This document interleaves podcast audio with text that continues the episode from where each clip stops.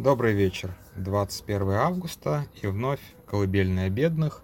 И сегодня, наверное, прям самая классная история, это, конечно, рассказ ФБК про яхту.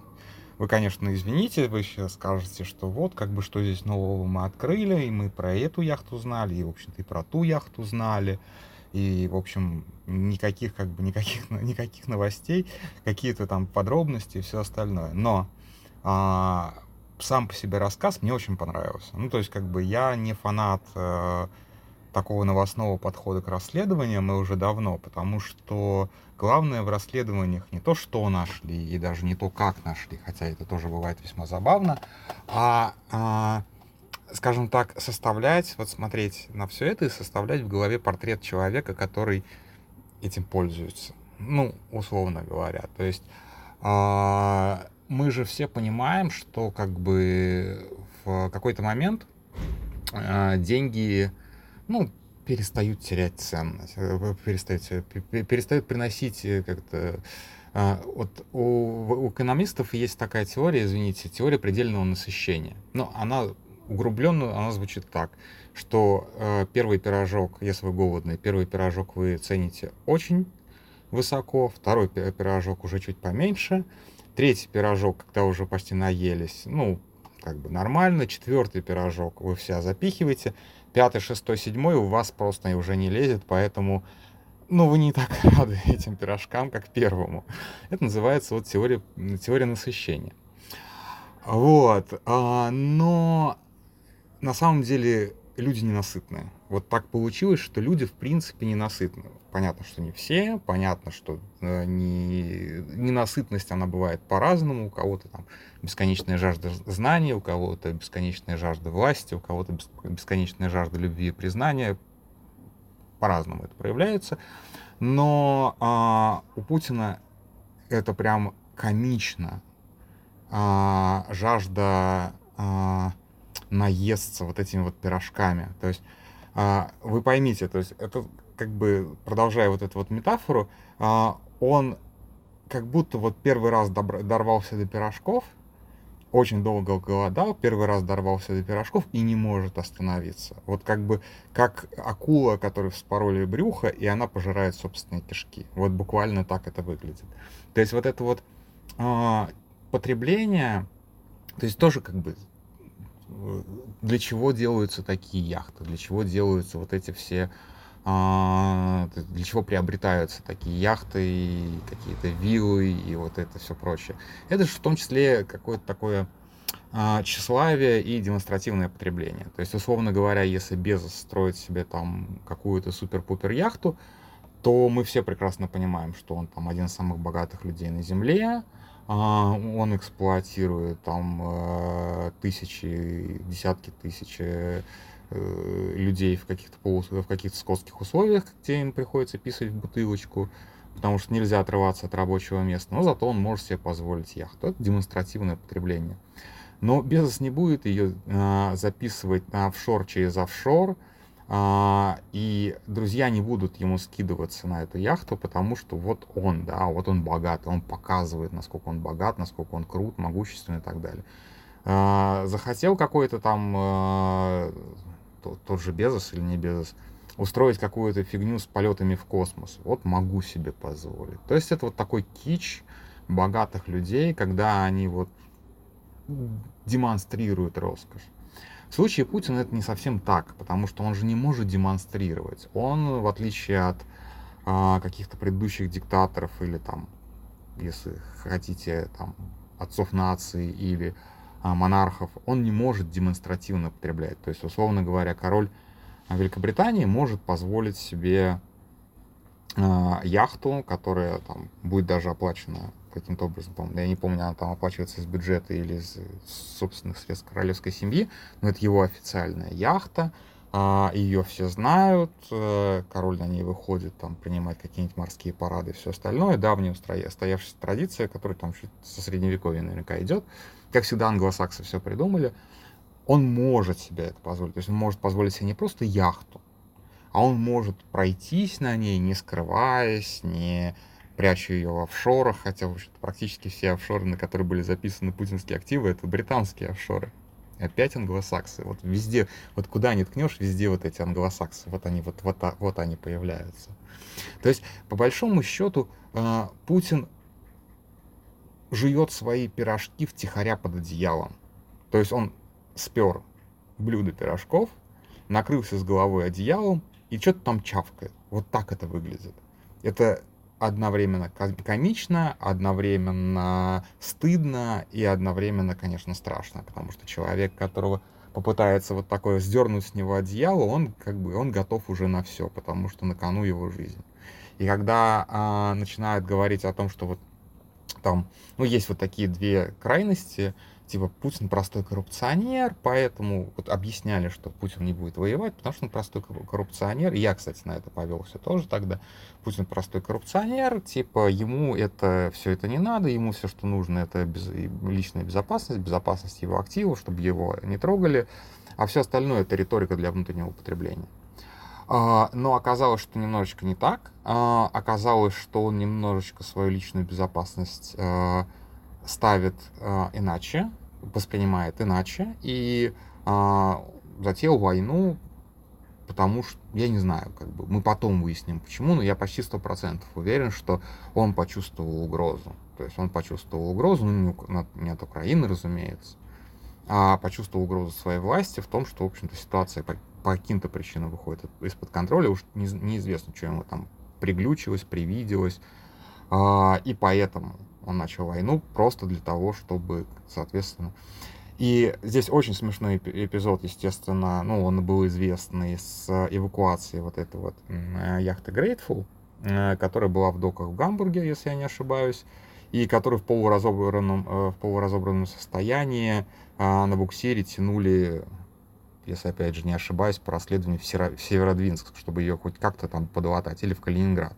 Калининград, по-моему, все-таки. Тянули, чтобы как-то ее хоть подлатать, поставить на ход.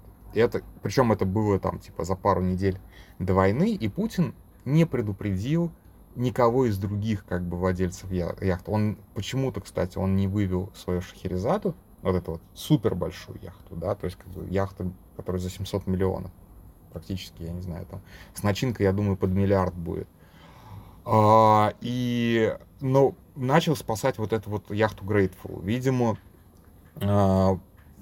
не понимаю, что произошло. То есть, как бы, мы, опять же, интересно узнать, почему он эвакуировал яхту поменьше и подешевле. Опять же, как версию выскажу, возможно, все-таки присутствие в портах России яхты за 700 миллионов было бы слишком палевным. Ну вот это как яхта Дельбар, которую вот видно издалека. И когда вот я был в Барселоне лет 6 или 7 назад, но ее практически из любой точки города, вот где ты видишь гавань, везде видно вот это вот. То есть ее никак не спрячешь, она слишком большая. Поэтому я думаю, что он просто решил, что гораздо проще эвакуировать меньшую лодку и типа, ну как бы обычная лодка обычного богатого человека в России, мало ли, как бы. Обычная лодка обычного россиянина. Видимо, из этой логики он не стал спасать большую лодку, но я, опять же, насколько понимаю, он не отчаялся ее еще каким-то образом вывести, потому что есть очень много портов в мире, куда как бы санкции не дотягиваются, куда можно спокойно ее убрать. В ту же самую Турцию, кстати, вот, под крылышкой Эрдогана. И Эрдоган ее сохранит вполне, он не присоединяется ни к каким санкциям. Еще дофига на самом деле мест в мире, где можно, опять же, припарковать. И, насколько как бы известно, очень многие богатые люди в такие вот юрисдикции свои яхты успели там перегнать или как-то похитить уже после ареста актива и так далее. Ну, то есть это все очень смешно и одновременно очень грустно, что удается эвакуировать. Потому что на самом деле от ареста этих яхт, в общем-то, никому ни холодно, ни жарко. Их действительно начали арестовывать сразу после начала войны, потому что это тот актив, который вот, ну, он простой, он на виду, он реально, он торчит у всех на глазах в гавани. Никуда как бы, никуда ему не деться. С одной стороны. С другой стороны, это как вот у нас была тут в Чехии история с арестом лошадей Кадырова. Но если ты этих-то коней арестовал, то ты должен их кормить, иначе они как бы, ну, просто помрут, да. Вот. И чешская полиция тратила какой-то там приличный процент своего бюджета, ну, вот этот, из этого региона на прокорм этих вот коней Кадырова. То же самое с этими яхтами. Кто их оплачивает? Потому что, ну, как бы они, за ними нужен уход. Вообще, как бы, само по себе обладание лодкой, я помню, был подростком еще был, на Волге же жили, да, его папа спрашивает, а что мы моторку, давай моторку купим, это же так классно. Папа на меня смотрит, как на придурка, и говорит, ты представляешь себе, сколько возни с лодкой? Ее нужно где-то зимой хранить, она постоянно требует ремонта, то есть это вот как бы, и это моторка. Это просто моторка. А когда люди приобретают все яхты, это сразу же, это такой головняк невероятный. То есть, ну, как бы, если это большая яхта, то вы видели списки команды, это как бы ну, небольшое предприятие. 30, 40 человек, 20 человек, которым вы платите зарплату. Неважно от того, что ходит эта яхта, куда-то не ходит, стоит она в порту или она куда-то перегоняется. Все эти люди получают зарплату. Ты не можешь нанять команду там, на неделю, а потом разогнать ее. Это должны быть какие-то проверенные люди. Потом вот постоянный этот вот ремонт, текущий ремонт. Вот, потому что, ну, как бы все ветшает. Судно, оно такое дело, что его нельзя оставить без присмотра.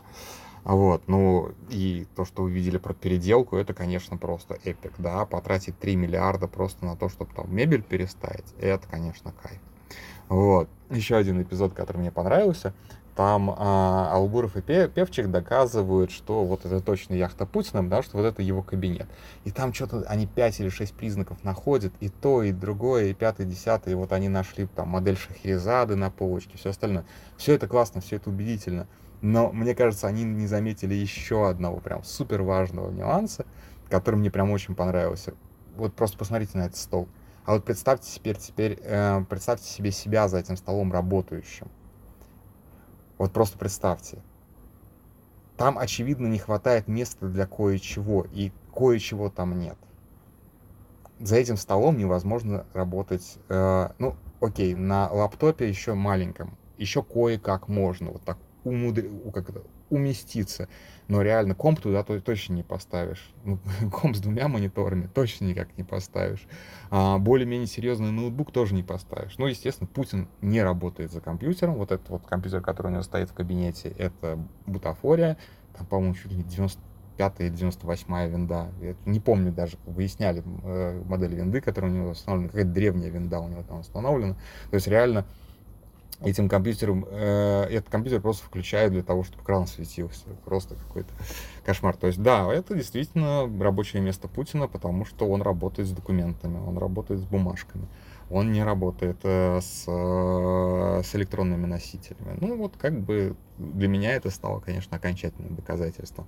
Потому что, ну, я себе не могу представить сейчас богатого человека, который может себе позволить не пользоваться какими-либо девайсами. Я просто не могу себе представить такого человека. Вот. Ну, и что касается вообще, в принципе, да, это как бы обладание лодкой. Конечно же, обладание лодкой, большой лодкой, это членомерка абсолютная. То есть пузомерка, членомерка, как угодно скажите. То есть это же... Сначала они увлекались часами, я помню. То есть еще вот 2000-е, они только-только дорвались до крупных денег, они увлекались часами, кого дороже. И там была как бы какая-то своя там иерархия, табель о рангах, все остальное. Потом, видимо, пошли вот эти вот дворцы. Они как раз достроились, потому что для того, чтобы показывать что-то, ты сначала это должен достроить. И вот они начали мериться вот этими дворцами. Все они, ну не все они, большая часть их копируют. Насколько я понимаю, чуть ли не Эрмитаж или вот что-то царское село, ну вот это вот питерское, ужасное совершенно. Ну, то есть как бы для своего времени это было классно, но сейчас, чтобы человек разумный обитал в таком, как в музее, ну это, мягко говоря, странно. Окей, я не буду осуждать вкус 17 века или там 18 века. Для тех времен это было действительно прилично и, наверное, даже функционально. Сейчас это просто абсолютно идиотизм. Вот. Ну, а потом яхты. И тут же тоже классно, что, естественно, он не сам там пошел, заказал лодку, еще что-то, там связался с дизайн-бюро, все остальное. Ему же пацаны скинулись на подарок. Ну, это же классно вообще. То есть это вот абсолютно мафиозная такая история. Пацаны такие подходят, говорят: Владимир Владимирович, у вас там юбилей или там, я не знаю что. Мы тут с мужиками посидели, порешали и подумали, а не подарить ли вам новую яхту. Мы знаем, что у вас уже яхта есть там 120 метров. Мы вам решили подарить яхту 200 метров. Путин такой: угу, отлично, да, да, молодцы, ребята. И потом контрактов отсыпает, короче, по кругу всем этим товарищам. Вот, ну, то есть это окупаемый процесс. То есть они, почему это взятка? Потому что это окупаемый процесс. В общем, это очень, как бы, это такая вот картина. В ней, опять же, в ней что самое классное, что когда на эту картину смотришь, ты просто начинаешь заходиться от хохота. Просто насколько человек может быть, вот дорвавшись там до власти, да, управляющий, ну, не самой херовой страной, так по мировым раскладам, с какими-то претензиями на лидерство, все остальное. И ты просто видишь вот какого-то совершенно примитивного бармалея, который, ну, не знаю, ну, вот такой вот какой-то воротило уровня, там, поселкового уровня. То есть вот примерно так. Вот как бы я себе купил самую большую машину, и у меня в округе играет самая громкая музыка. Ну, что-то вроде этого, я не знаю, как бы. То есть вот это вот, и вот это постоянное, конечно, писькомерение. Вот это вот у меня больше. Ну да, конечно. Мы все видим, Владимир Владимирович, насколько у тебя больше. Вот. Конечно, все это звучит похабно, но я думаю, что примерно так, как бы, так и должно это звучать. Абсолютно похабно. То есть вот как бы люди показывают, как-то оверкомпенсируют. Вот. Не очень интересная сегодня голосовуха, но мне просто было прям реально забавно. Я посмотрел это видео, сейчас докину ссылку, наверняка вы видели. И просто хотел поделиться впечатлением. Мне прям очень понравилось Путин, как он есть.